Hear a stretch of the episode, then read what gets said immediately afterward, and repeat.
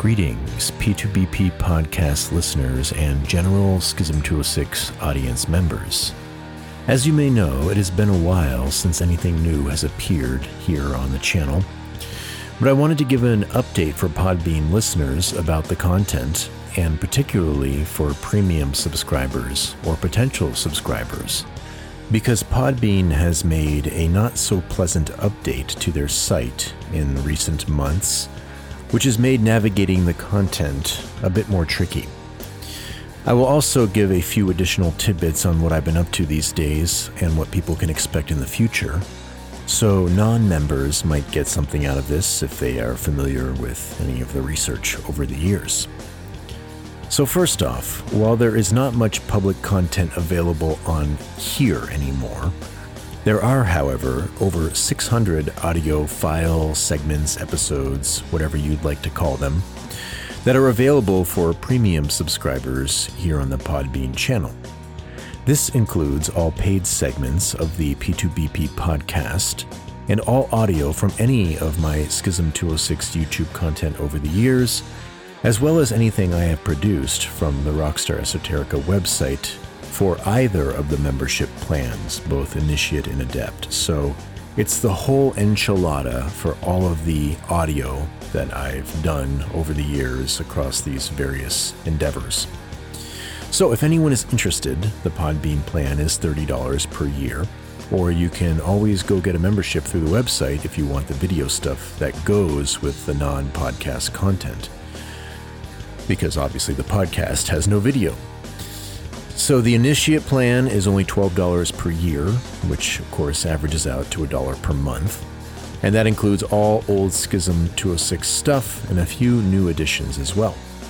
The Adept plan, of course, gives you access to everything, and that is at a modest $6 per month. And it is available in various payment formats such as monthly, three month, or yearly plans. But back to the Podbean memberships, which is the issue at hand. I certainly don't expect uh, subscribers to listen to all 600 plus audio segments that are available through this premium subscription. So I wanted to direct people to find the content they are looking for a bit easier instead of having to sift through a bunch of episodes or series that they might not be interested in, especially due to Podbean's so called update that they did, which made it a lot harder. So, why that is? Well, I used to have what were called pages that were listed in a menu on my main Podbean page, and this served as a directory to all the episodes, show notes, and the like. And it was very convenient to have it all there. But as so often happens with the so called updates from various tech companies or social media platforms or email services, what have you, companies like to get rid of the features that people have grown accustomed to and in my opinion, if you're going to update something, you might want to add a thing or two, but leave what's already there intact. You don't just start getting rid of stuff nilly willy. Or is it willy nilly? I don't know. But hey, that's just me and what grinds my gears in particular, especially since I put many hours of work into getting all this set up, and this feature was actually one of the primary reasons I chose Podbean to begin with. So, sob story aside, here is the solution. I was able to salvage the directory, and now I have it in my personal Dropbox folder in PDF form. So the main link is in the description below of this episode, and it's also going to be found on the Schism 206 Podbean channel description. I have a little note uh, describing it. So once you're in the folder, you will see the top file called Master Hub for all audio and info. That is a broad directory that will send you to a particular file that is listed below, but since I wanted to give you a number of options of how to find them, I figured the main PDF file would link to them as well. Point being, just look for what you're trying to find there. Everything's categorized, and what happens is in any of those files, you'll see a list for every single series. So, for example, occult science or occult Catholicism or anything else that I've done, you'll find them and you'll see every single audio for that series listed in order. And you can just click on it, and that will take you to the Podbean page.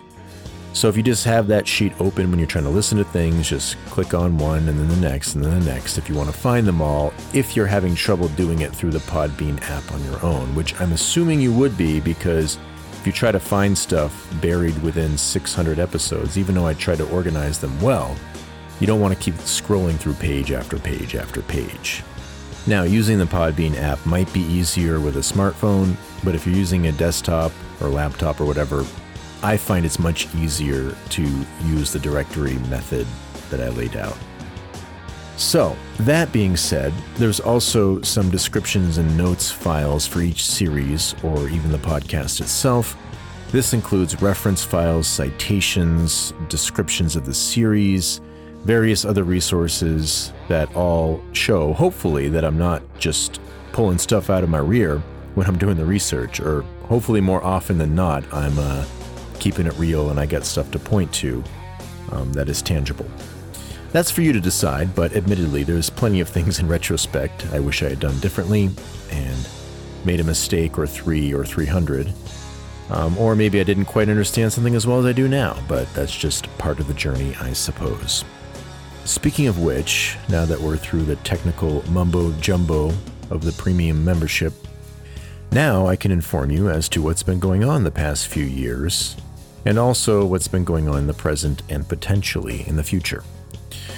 Now, unfortunately, I have not been able to sustain making audio or even video content for that matter, and that is why my website content, which includes the podcast and various other things you'll hear on the membership here, um, well, that's why it's been stagnant for some time.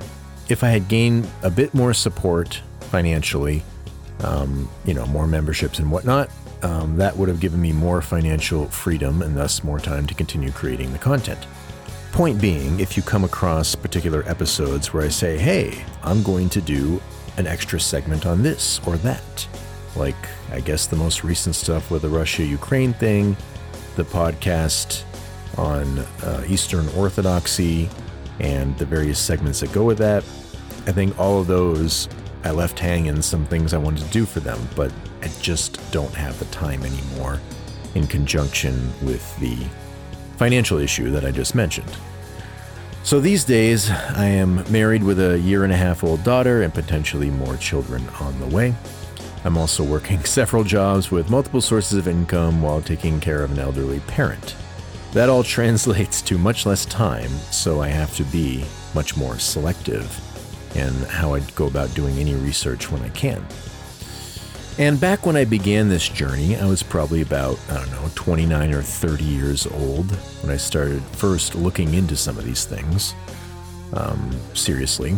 And then I think the first time I made any research content, um, when it started appearing on the YouTubes, was probably when I was like 32 or so. And it's been nearly 10 years since then. And I'm not quite as young as I used to be, though I'm still not an old geezer just yet. I can still play things like basketball pretty well, even though my hops have severely declined over the last decade. I think those are the first things to go um, as I began to notice in my early 30s. I used to be able to dunk a basketball, not super well or consistently, um, but you know, I could ball a little bit. Um, these days, I don't think I could even touch the rim unless I was having a really good day, but that's life. Anyways, enough reminiscing. Seeing as I've changed my views on many things over the years and also changed my demeanor on how I approach a lot of topics, well, that means the way I'm dealing with the research these days has also drastically changed. I actually haven't stopped doing the research altogether, even though I took some major steps back from it and didn't really produce anything and, you know, had a lot of other things going on. But, you know, it kind of waxes and wanes. Nevertheless, I'm still trying to produce something substantial with it, and that is why I've been pouring whatever time I have into writing a book, which, if things go well enough, could potentially turn into a series. But as one book alone, it still is already pretty epic. Um, there's a lot that has gone into it and will continue to go into it. I have it all kind of planned out.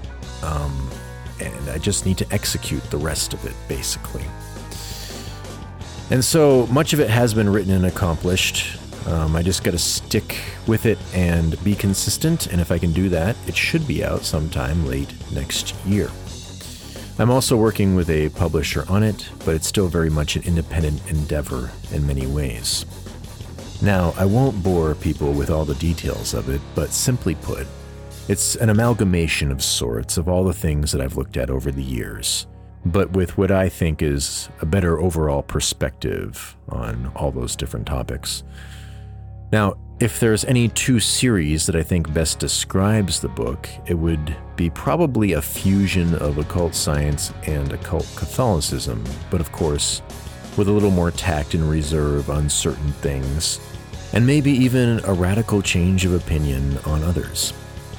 As many of you know, there's a lot of topics and wild stuff I've looked at over the years, and I've entertained a great many views, which at times have also varied quite wildly. But these days, I think that the pendulum does not swing nearly as widely as it used to for me, going from one extreme to the next. And I think I pretty much know how I feel about most things these days. And like I said, that pendulum swing is just kind of a fine tuning thing at this point um, for the most part. However, one caveat I would give is that knowing how I feel or think about a topic with a certain amount of certainty doesn't necessarily mean that I think that I've figured out that topic or something. Actually, what it means for a number of things, and most of them are from the conspiratorial side of things, I've just come to realize that I'm pretty much agnostic on a number of these ideas or topics or uh, events, if you will, controversial events. You know, things like the JFK assassination or all the weirdness that's gone on since a certain disease, virus, whatever you want to call it, came onto the scene a few years ago.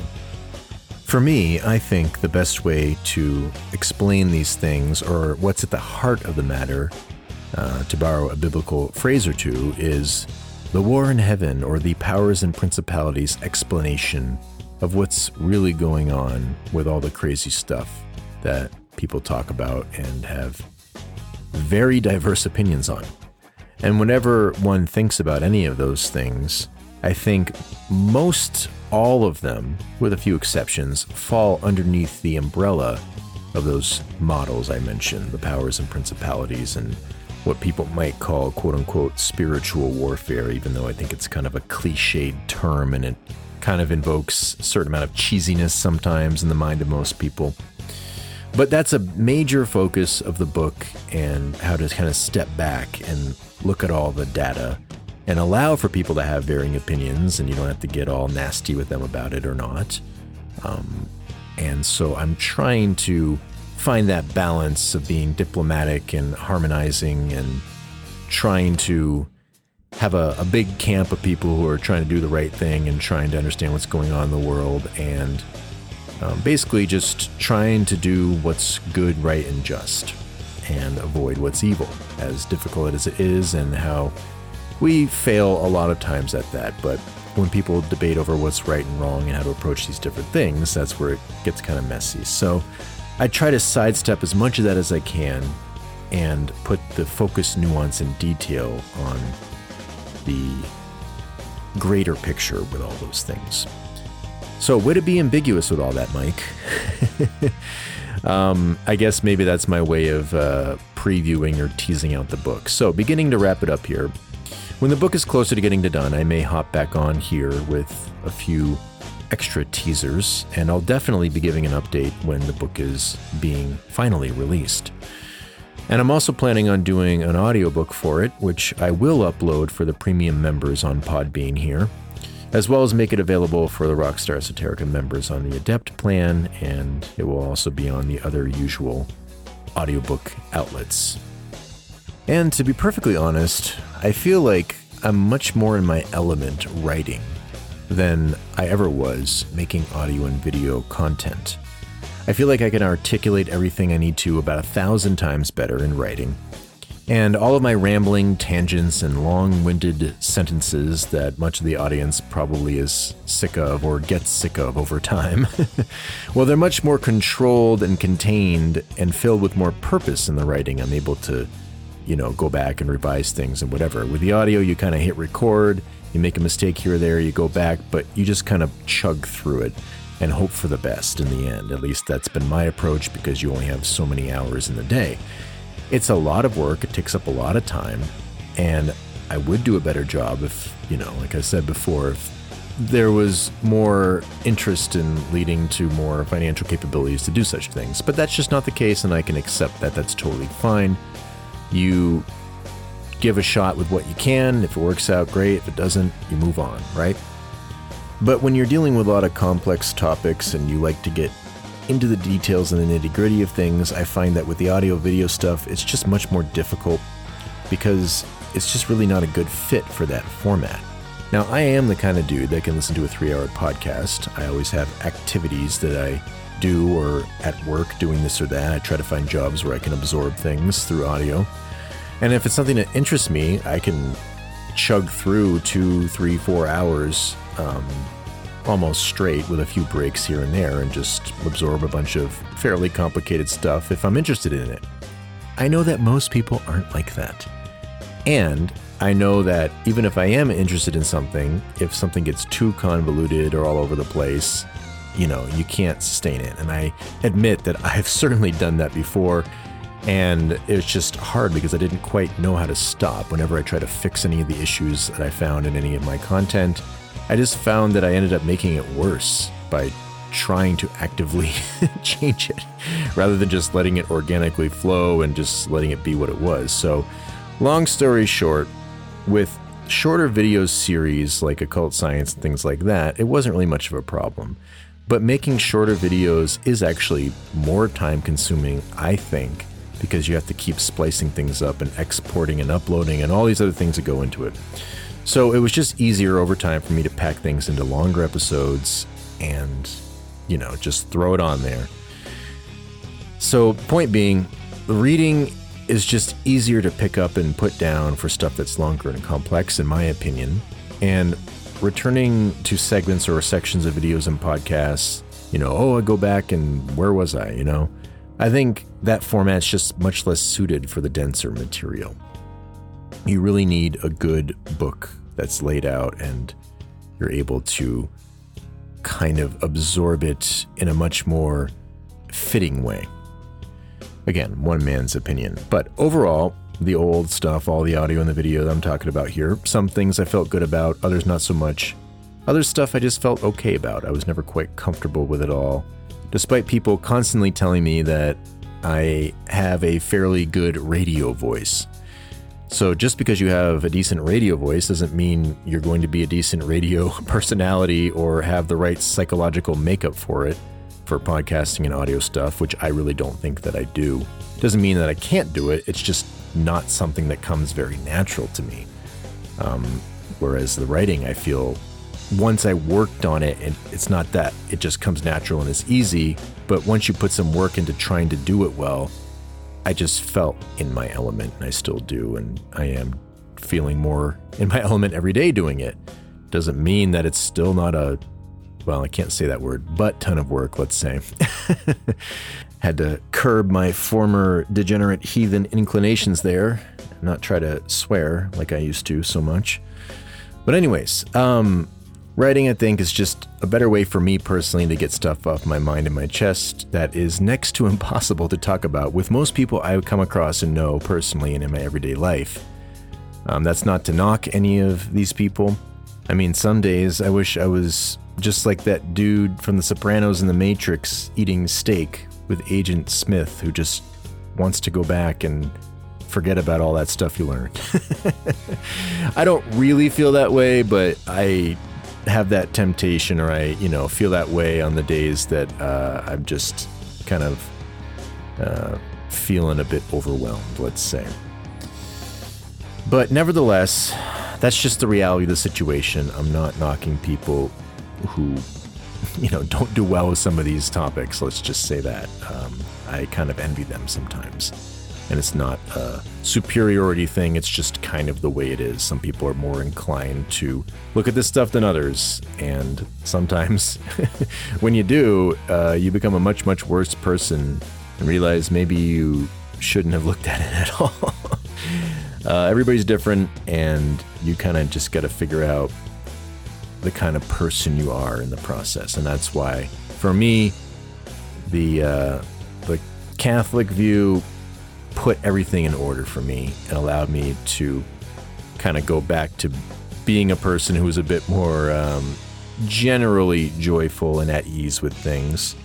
Um, and so I guess that was my journey and continues to be. I don't know what yours is, but I'll move on from babbling on about that and just mention lastly on this topic that this doesn't mean that I'll never do anything with audio or video ever again.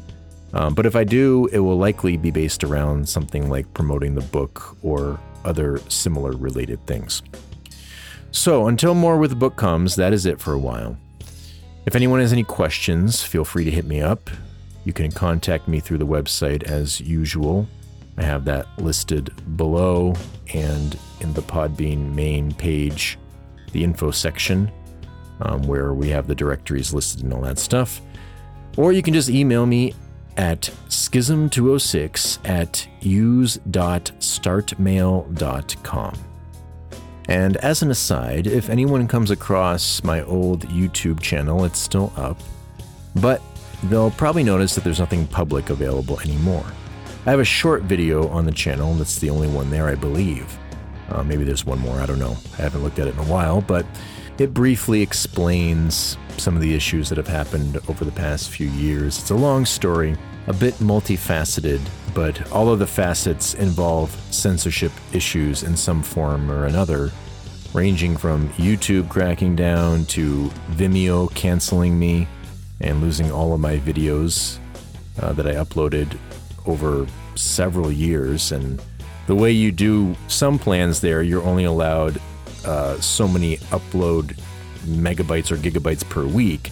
So it can take a long time to get all those videos up and they just nixed it all one day. No questions asked, no way to appeal it or anything like that. That was a little frustrating. And then there was some other attacks from other um, blogosphere people. We'll leave it at that. That kind of forced me to rethink how I do these things and what I put out there in the public and how I do it. So that's another reason for writing the book. I feel like I can put things into uh, a better format for public consumption that I feel comfortable with and won't affect other people that I might be associated with. That was actually more of the issue. You know, it's one thing if people attack you online, but if you're associated with somebody else and it harms their way of being or their reputation or even their employment or something like that, um, you know, I don't want to do that if it's possible to avoid that. So that's all kind of caught up in the story. I won't elaborate it on it any further than that. So to wrap it up here, to all of the old school listeners, the people who have been there since the beginning, thank you all for your support over the years. And anybody who's found me in between then, thank you as well. And for newer or first time listeners, um, I will apologize for my potty mouth in the older content if you happen to absorb any of that.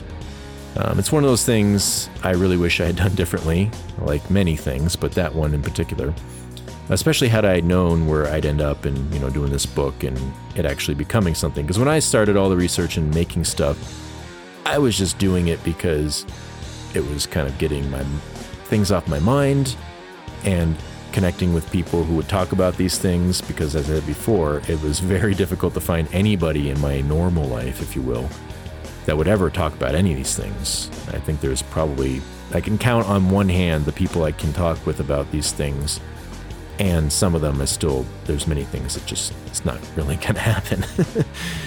Um, and it was also a way to i don't want to say correct things but i heard a lot of stuff you know youtube talking points on various things especially the esoteric occult stuff. And when I started reading some of these books, as people know, the Blavatskys, the Pikes, Crowleys, people like that, and then digging into various other things from there, you realize just how wrong people are on a lot of things. And I don't mean that in a mean way. I'm not judging people. I, it's understandable. But it was just a very innocent, like, excuse me, innocent sort of sentiment where I was like, you know, maybe people might want to know this. so, you know, you throw it out there, and then all of a sudden you go down these rabbit holes and you end up you know, where I ended up. So it's never expected. It was very bizarre when I look back on it, especially my life. It's just, there's things you just never expect. I'm sure everybody has that with their own lives, but you know, when it's your own and you live in it every day, um, it's certainly going to seem stranger to you than to other people, I suppose. So, yeah, back to the point. Uh, my former degenerate heathen tongue that I had for most of my life, because that's what I was, although I was probably a fairly nice and pleasant heathen for the most part, as many are, um, with various periods of darkness, you know, sprinkled in between that were pretty bad. Um, but, you know, it is what it is. I can't go back and change it. I can't go back and bleep everything out. That would take probably days to do that.